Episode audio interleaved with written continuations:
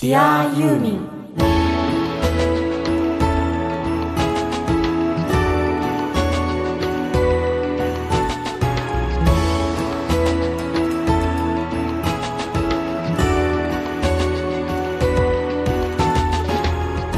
こんにちは。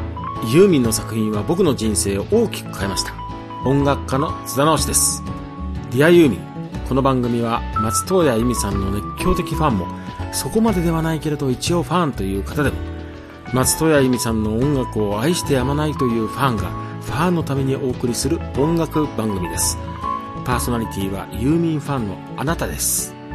今週も出力 1W 日本一小さなラジオ局埼玉県朝霞市のスマイル FM から世界中のユーミンが大好きな全ての人に向けてお送りいたしますはいというわけでですね、えー私が宮の分までですね出力 1W までコピーしてなんで、えーご紹介したかと言いますとですね、えー去年の5月からスタートしてリアユーミン初めて、えー、宮がお休みというあのー珍しい事態になっておりまして今回は私一人でお届けしたいと思います、えー残念ながらミヤがいないんですけれども今日はですねちょっと、えーあるところから中継したいと思ってるんですけども実は私今苗場におります。イエーイ。嘘でした。ミヤミヤなんだよ君は。俺を置いて。なんで君だけ苗場に行っとるんだ？そう。苗場におります。やったね。いいでしょう。ああいいな。すごいよこっちは。今吹雪。あ吹雪なの？うん雪がすっごい降っててあいい世界の中で、うん。今ワインをいただいてます。ーちょっと待ってよ ちょっと待ってよ。まずこれ今は一体いシャンパンです。うん。シャンパン？そもそも君たち二人をまず紹介しなきゃいけない。ミヤとあと、うん。あとねママと来てます。うん。完璧だね。うん。またしてもさえ？うん楽しみにしてた。いやっていうかさまたしてもさ俺だけ見れずにそのライブをなんか、もう常に見てきたミヤとミヤママ、ユミちゃん二人が苗場にいるわけですよ、うん。羨ましいな。しかも風紀。そう私はね、うん。今年はね2年ぶりなんですよ実は。2年ぶりか。じゃあ久しぶりでもう。ワクワクしてるわけやねそうなの。とりあえずあの聞いてる人に教えてあげたいのは、今一体どういう状態なのか、ライブの前なのか、うん。うん後なのか何時頃なのかそれ教えて。うん。今はねライブ前で、うん。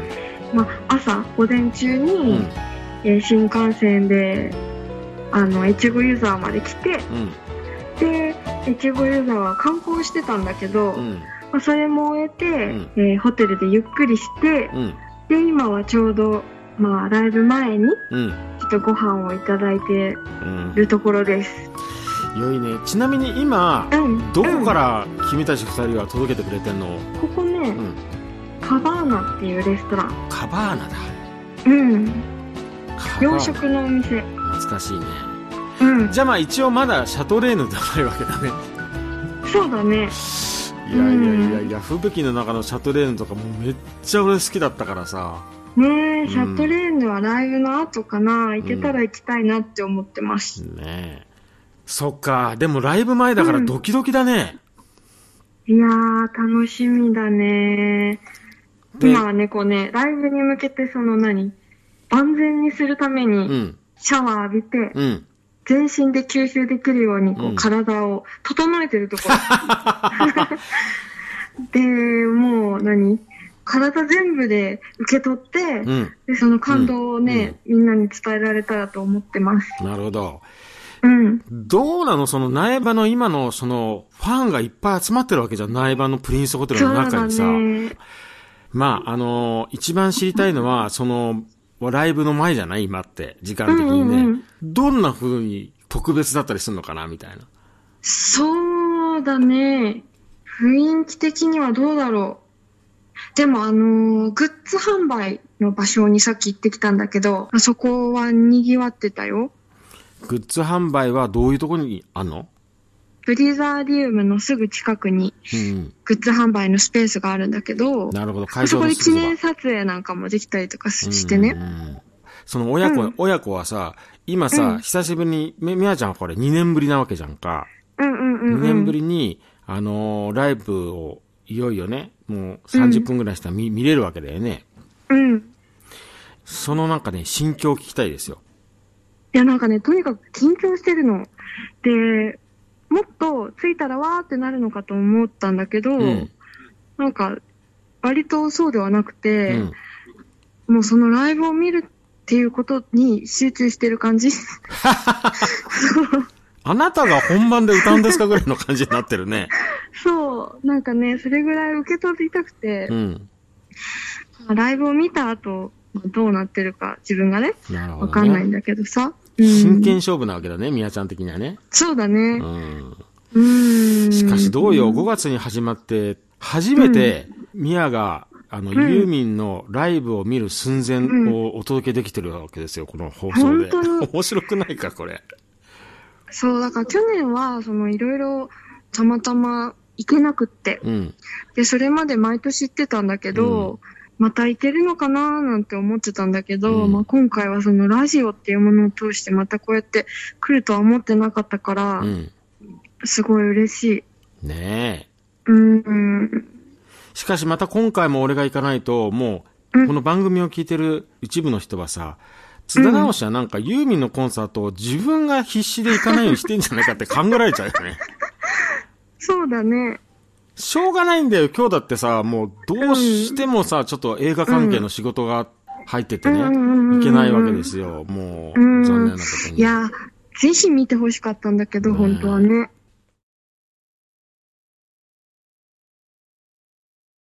もしもーし。どうママ、ゆみちゃん。もうね、うんなんか、すごいもうちょっと気分が良くて、うん。今、あの、シャンパンを飲みながらね、最高だねダイヤ。うん。そう、ダイヤモンドダストを眺めながら、うわそしてね、ちょっと吹雪ですけど、うん。キラキラとした、うん。あの、雪をうん。眺めてね、ライトに照らされる雪を眺めながら、お食事してますよ。最高。もうさ、あの、ゆみちゃんも2年ぶりなの？そうだね。去年は行かなかったので、うん。でも、今日で何回目だろう数えたことはないけど。うん。やっぱりさ、あれなの、やっぱり。何回もさ、ブリザリウム見ている、あの、ゆみちゃんに聞きたいのは、それやっぱり毎回毎回なんか違う驚きとか感動があるってことなのよね、やっぱね。うーん。っていうか、うん。驚きは毎回なんだけど、うん、やっぱり感動をもらいに行きたいってうん。思うから来るのかな。うーん。うーん。で、ミヤはどうかわかんないけれど、うん。まあ、私たちぐらいの世代の人っていうのうは、ん。やっぱり、ここはやっぱバブルですよ、まだまだ。それ、なんか、それやばいね、うんそのセリフ。うん胸がドキドキしてくるわうん。なんだろう、ちょっとこう、記憶が戻るっていうかね。そういう世界ですよね。それすごいなうぁん。なんかさ、その、うんユーミンもね、松任谷さんも実は結構ね、年齢も、うんあの、どんどんこう、ハイな感じになってらっしゃるとか、あるいは、うんあの、本当にまだね、10代の時にユーミンを知ってから、気がついた20代のとなり、30代となりみたいなことを繰り返してるうちに、もはやね、僕とかね、まあまあなんかもう意外と、うん、10代だったりするじゃない？うん。でもさ、考えたらその、もう本当にユーミンで青春をすごく味わった人たちがさ、うん。特にその、スキーだとかさ、うん。いわゆる本当にサーフスノうん。ーの青春をユーミンの音楽とともに過ごした人って結構数多いじゃないやっぱりユーミンのファンの中でね。うん。そうだね。その人にとってさ、うんその、今のママのセリフってすごくて、うん。要は、バブルのことに帰っちゃうっていうのは、その、今の宮世代の子たちにすごく申し訳ないんだけど、めっちゃ楽しかったし、めっちゃ輝いてたじゃない？そうだね。それを味わえるっていうのはすごい宣伝文句だな、これね。ああ。あのーまあ、サーフは終わってしまったけれど、うんまあやっぱりこのまだスノーがね、うんやっぱり今あるっていうことは、うん。本当にありがたいですよね。私たちにとっては。そうだねう。ん。あの、これがあるから、また次が頑張れる。っていう気持ちになって、うん。繰り返し繰り返し来られたかなって気がするので、まあ今日、ここの苗場に来られたことは、うん。感謝ですね。うん。いや、でもよかったね。今年行けるかなとかって言ってたのに行けてよかったね、う。ん、本当になんか今回も無事に行くことができました。すいませんね、津田さん置いちゃって。そうだよ。結局俺行けてないっていう、何なんだろうね、これうね。ん。ちなみにさ、その、ミヤはなんかあの、自分がまるで歌うかのように緊張しながら精神を統一してるみたいなんだけど、ママは今、うんうんライブまであと30分みたいな、今、どんな気分でどんな感じなの？そうね、前みたいに、若い時みたいにワクワクとか、うん。ドキドキっていうのはもうちょっとないんだけれど、うん。あの、良き時間をうん。遅れる準備を、うん。まあ、軽くワインを飲みながら整えてるっていう感じですかもうね。常にワインだの、うんシャンパンだの、その、舞台装置が素敵だから参っちゃうよね。いや、本当にこれがあるからこそ、今度も頑張ろうっていうね。なるほどディアね。ユーミンも頑張ろうみたいな。で、なるほど。聞いてるリスナーの方たちも、うん。そんな気分で、ね、来てくれてると思えば、ううんん、またいい番組ができたらいいなと思ってます。うん。あのーライブがね、うん。終わってから、うん。ちょっとまあ感想みたいなのを、そうだね。後半にね、うんお送りいたしますよ。このぜひぜひ。番組の後半に。そうだね。ええうんはい。じゃあまあ、あの、二人ではい。楽しくライブを見てくださいよ。じゃあ楽しんできます。はーい。それじゃあはいね、後でね。はい。ありがとうございます。はいどうも。まあ、言ったよ。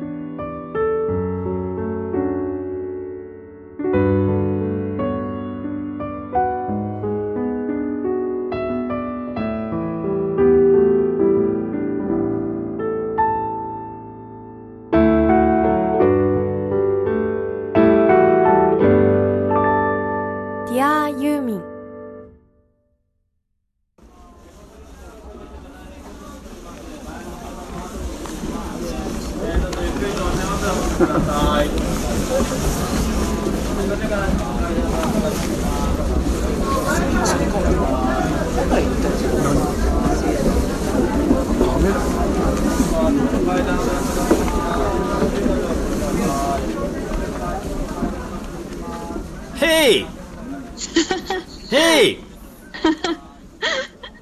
すごい元気だね。まあね、うん帰還した、うん、帰還した。ああ、お帰りなさい、帰還した。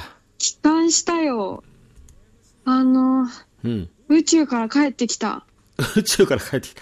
いや、感想をね、いや聞きー、たくて、どどうって聞く？ういや、だってさ、こっちはわかんないから、どうって聞くしかないんだもん。もうね、どうって聞く？これうん、ね、聞かせて。あのね、ちょっとね、うん。いや、なんかね、いろいろ特別だった。もちろん今までも特別なんだけど、いつもさ、苗場の夜は。うん。でも、あのー私、冗談抜きで、うん。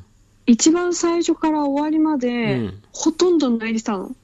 ああ。ちょっと待って、なんでそれ聞いてるだけで俺が泣きそうになってんのかよくわかんないけど。なんか伝わってっちゃって。いや、本当にやばくて、うん。だからその内容をね、うん。言えないのは、あの、残念なんだけど、うん。でも何がすごかったかって、まあ、この番組でさ、こう、例えば、ユーミンについて言ってきたことってあるじゃん？はいはい。例えば、ユーミンはシャーマンだみたいなことをさ、言ってたりしたけど、うん。なんか改めてそ本当にそうだったって思ったしね。うん。もちろん、これまでのステージ、ずっと長く見てきたステージもすごかったんだけど、うん。やっぱりなんか、最近のユーミンってものすっごい光り輝いてて、うん。その光が尋常じゃないわけよ。うん。で、愛がものすごいの。うん。しかもすごい揺らがなくて、ものすごいひ広くて、うん。なんかね、もうそれにずっともう涙が止まらなくってさ。うん。で、最初のその出だしの演出、まあそういう松任谷先生の演出から、なんかもう初めからバッて泣いちゃったんだけど、うん。また途中で、まあ、とある演出が加わるんだけど、うん。もうそっからもう、もうもうずーっと涙が止まんなくて、うん。で、今日なんかさ、あの、ライブのためにさ、新しい洋服着ていったの。ああ。真っ白のうん。洋服を上に着てったんだけどさ、うん。もうずーっと涙が止まんないから、うん。終わった頃にはさ、もう洋服が全部びちゃびちゃになって、そのメイクが落ちちゃったから、真っ白の洋服がさ、真っ黒になっちゃって。ああ。で、それをさっき洗ってたんだけど、踊ってたんだ。で、も、一曲一曲ユーミンが歌う中で、うんがユーミンがその曲と一つになってた感じがしたのね。なるほどね。で、それにプラスして、うん。照明とか演出とか、そしてバックバンドの人たちの演奏うん。またこれの一体感がものすごくうて、ん。なんかこう、ユーミンが歌うその曲のレールというか曲のエネルギーに、うん。そのバックバンドの人たちがこう、なんて言うんだろう。もうなんかスコーンって乗って、うん。なんか本当にみんなで、なんか宇宙を一周してきた感じ？うん。もうあらゆるものがすごく超越してて、うん。それは今まで見たことなかった異世界だったかな。びっくりした。あの、こんなこと言うと変だけど、途中から涙目でずっと見てたらなんかもう、何？会場がすごいなんかこう、渦巻いて見えて、うん。で、まあ照明もとユーミンが重なるんだけど、うん。それがなんかこう、ユーミンがこう、照明に溶けて、ぼやけてってなんか、曲と一体化しちゃってるみたいな、うん。なんかものすごい夢を見ていたかのような気持ちになったね。って聞いてもわかんないでしょ。イメージわかんないよね。いや、だってさ、うんあのほら、それ以外のほら、衣装だとかさ、セットリストだとかなんだとか、全く触れてないもんね。そうだね。でもなんか俺の場合はほら、うんミヤと一緒に音楽活動やっていっぱい深い話をしてるから、うん。なんかそのユーミンの今日のステージがというよりは、ミヤを通して何かを感じてるのかもしれないけど。だからなんか俺、なんかわかんないけど泣きそうになってんだよね、さっきから聞いててね。あともう一つはやっぱりその、長い間活動して長い間本物を見続けたアーティストって言うとさ、やっぱりちょっと数名浮かぶからね。うん。そうなんかちょっとわかるような気もするのと、うん、あとやっぱり、なんていうのかな、あの、芸術じゃない結局。うん、だからその、何百年も前からさ、うん。いろんなその人たち、なんか言うと人類にさ、ずっといろんな芸術の作品で人類になんかこう夢を与えてきた人たちのことを考えると共通点があるじゃない、うんうんうん。そこって必ず最後は作品と本人が一緒になってて光ってるからさ、うん勝手に俺はまあ、その、今日見てないけどね。でもなんか、その、ごめんごめん。泣いてるちょちょオーバーラップして勝手に、なんか感じちゃってる。でもそれは俺想像してんじゃなくて、宮から受け取ってるんだけどね。あと、やっぱりなんか本当に素直にうん。自分のその人生にうん。本当にユーミンの曲があって、本当に良かったって素直に思った。ちょっとママの感想も聞かせてもらってもいいですか？感想ですか、うん今回のあのライブのテーマはね、うん。なんかあの、花とか感じだったんだけど、まあ花って言って一言で言ってもね、それはもう深くて、あのー私たちも前この番組で花をテーマに。ユーミンの音楽を語ったことがあるけど、うん。まあ、それは本当に見た人しかわからないうん。世界だけれど、まあ、森の中に見える光とかうん影とか、うん。まあ、妖精が出てきたり、奇跡の瞬間が見えたりとかね、うん。なんかそういったものも音楽で表してくれて、うん。あの、まあ、花をめでたり、なんか花の力みたいなものを感じるような、なんかステージでしたね。あの、選曲も、あの、素晴らしかったです。うん。うん。で、まあ、去年までいらっしゃった中川雅也さんがね、あの、亡くなられて、うん特別な思いやりのステージ、場面もあったんですけど、はいはい。でもそれも本当に36年一緒にやってきて、うん。こういうことがあるんだっていうね、うん人間こういうことがあるんだっていう見えないうん。中川さんに一生懸命ユーミンがうん。愛を送ってましたうね。ん。うん、本当にそれこそファミリーっていう、あの家族なんだなっていうね、うんその形とかではなくて、うん、心でつながっている、うん、家族なんだなっていうことを、なんか教えてくれたようなうん。ライブでしたね。うん。うん。で、なんかまた、私、個人見た感想は、うん。そうね、あの、全部メッセージがあるんですよ。人それぞれにね。私にもやっぱり今回メッセージがあって、うん。で、私にくれたメッセージっていうのは、うん。ユーミンが作り出す、なんか音楽の世界って何一つと嘘がないと私は信じていて、うん。その歌詞の言葉の端々に、うん。なんか様々な人々の心のクエスチョンみたいなもの、うん。それを必ずライブを見ることによって気づかせてくれるんですよね。うん。だから今回もやっぱり心にあるクエスチョンをうん。ライブで気づかせてくれて、うん。うん、あの人々はきっと迷いがあったりね、うん行き通りをなくした時に、うん。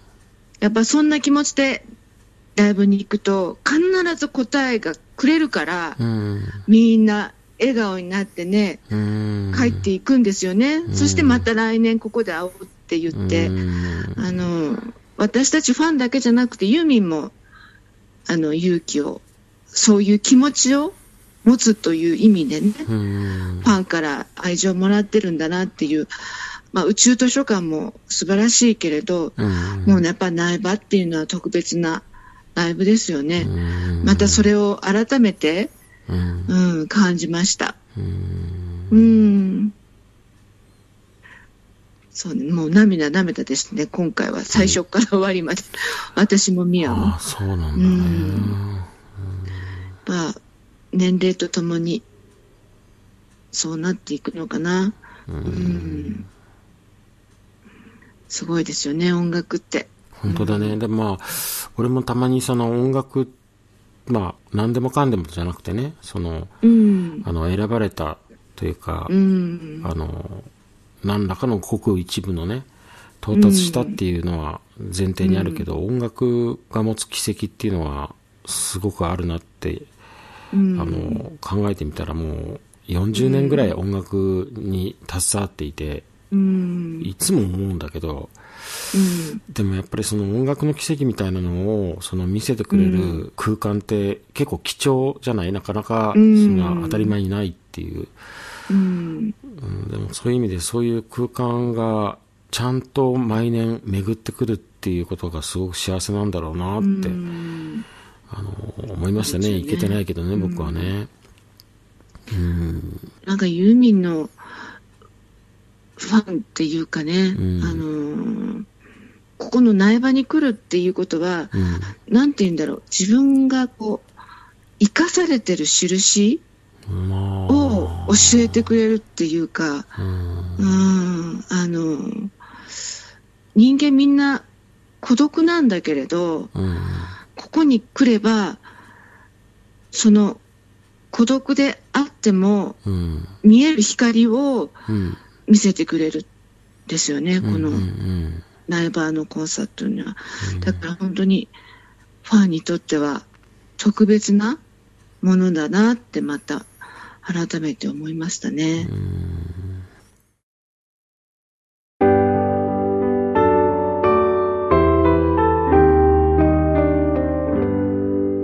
ディアユーミン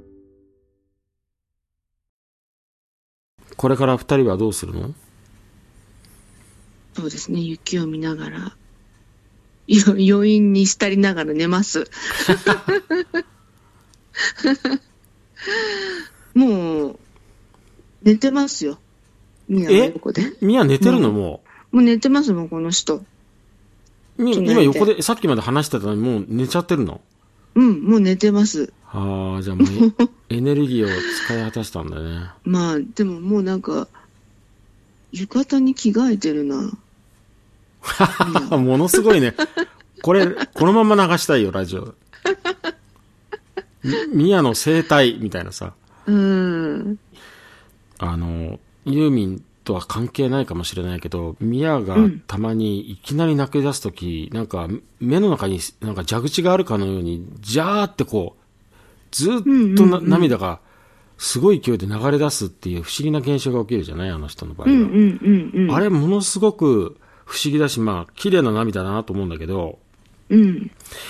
あの涙が止まんない時、顔を見てる時にすごい綺麗なんだけど、大量の涙が流れて不思議だなと思うんだけど、うん。あれと、なんかお腹の頃からユーミンを聞いて育ったっていうのが関係あったりしてって思ったことがあって、うん。まあ俺の妄想ね。うん。で、さっきそのライブ見た感想を聞いたときさ、その、ずっと流れ続け、あの、あの人のあの涙がずっと流れ続けたら、それは大量だろうなと思ったら、白い着ていたものがメイクをして、黒い色がついちゃったとかって言ってるのを聞いて、うんうんうんいや、なんかすごい想像して、ちょっとびっくりしたんだけどさ、うん。大量あの涙。のーそのいつもこのラジオとか、うんあと普段私とミヤとの会話うん。で今日も苗場に来る途中その新幹線の中の会話なんだけど、うん。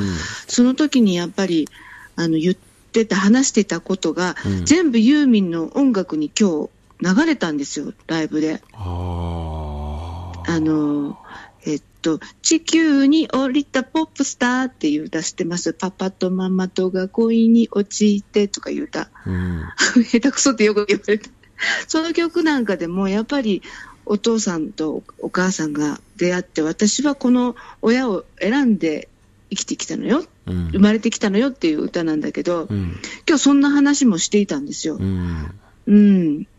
そういう思いが、話したことが全部、やっぱユーミンの、さっきも言ったみたいに、その、言葉の端々に、うん。心のクエスチョンみたいなものを、うん。気づきをくれるっていうか、うんだから、今日は二人で新幹線乗って話をしたことが、うん。そのまま歌になって帰ってきたから、あ間違いじゃなかったんだなって言って、うんそう言って大量の涙が出た。だと思うんですよね。うん。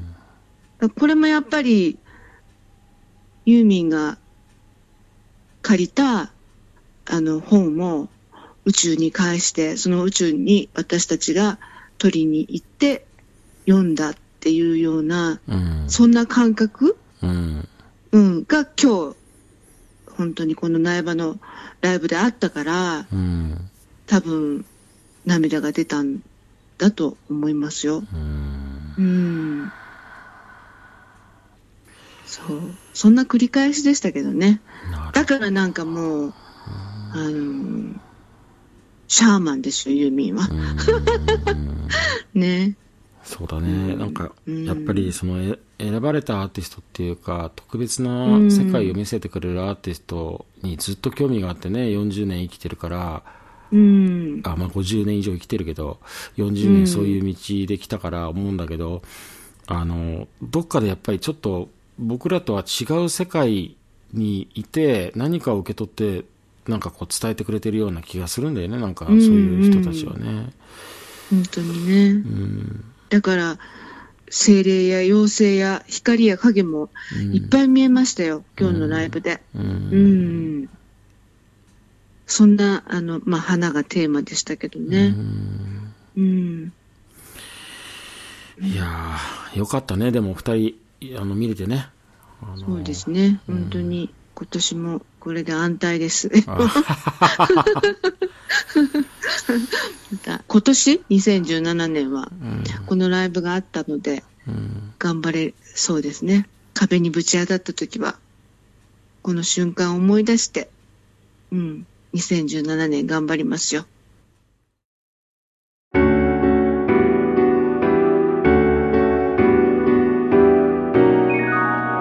アユーミンいやー、ママからもね、感想聞けて、なんか、うん。変な話だけど、えっと、苗場のコンサートに僕は行ったことがなくて、それで苗場のコンサートに二人が行くっていうことが分かって、じゃあ、その、あの、ライブを見た直後の声を、もうそのままラジオで東京の僕と、えっと、苗場の二人とやり取りをして、番組にしようっていう企画を考えた時には、どんなテンションで二人が来るのか想像ついてなかったのね。うんうんうんで、なんか、終わった後のライブの、なんか二人の声みたいなのを想像しないで、すごい楽しみにしてたんだけど、今までラジオのさ、番組の中でさ、ライブの話をすると、大概さ、なんか大笑いでね、話してたじゃん。例えばママがすごい踊るとかさ、はいはいはいはい。そんなのが基本にあった上で、さてってすごい楽しみにしてて、今実際に声を聞いた時に、やっぱり、全く違うっていうね、いい意味でね。ああ、想像と？うん、あの、想像とっていうか、やっぱり今日のその苗場の二人が受け取ったものっていうのは、ものすごい多分光だったのかな？なので、もう全はい然そういうテンションじゃなくて、ものすごい深い感動だけがひたひたと二人から来たから、うん。いやー、なんかそこれが今の苗場の二人のうん空気なんだなと思って、で、俺、だって見てないのになんか来るんだよね、胸にね。うーん。それがちょっと驚きだったけど、やっぱり嬉しかったのと、それが聞けたのがね。それとあと、多分これはさ、同じ今年の苗場を見た人は同じようにうなずきながら聞いてくれてると思うし、うんうん。ママも言ってたけど、私はあとこういうのを思ったのとか、自分はこういう感じを受けたので、これを伝えたいって思う人にはどんどんね、またあの、感想とかを、あの、はい番組宛てに寄せてほしいし、うん。あとなんか、今日の二人の、そのライブを見た感想とか、はいその要因を聞いてて、僕は今回の放送、ユーミンのライブをまだ見てないとか、まだユーミンのことを、あの、そこまで深く知らないんだけどっていう人にむしろ聞いてほしくなっちゃったね。うん。そうですね。んそうね。なんかそこにすごく意義がある、今回は放送だったような気がしたかな。うん。はい。ままたきっとね、うん人によってもいろいろ受け取り方はあるでしょうから、うん。ね、その辺のこうみんなのを聞くのも面白そ本当だね。う。うん。うん。この後も二人はね、雪の景色を見ながら、二人で感想を会話したり、あったかい部屋で、あの、美味しい飲み物を飲んだりするんだろうけども、うん。えーそんな空間をこちら東京では、ちょっとだけ味わわせてもらいながら、一応番組を締めたいなと思いますけれども、うん。はい。まあ、帰るまでの間もずっとユーミンの苗場を楽しめる空間だと思うんで、はい。またその時間をいっぱい楽しんでくださいね。はい。うん。そうですね。うんちょっと現実とは違う、この特別な空間をうん。最後まで楽しもうと思いまうす。ん。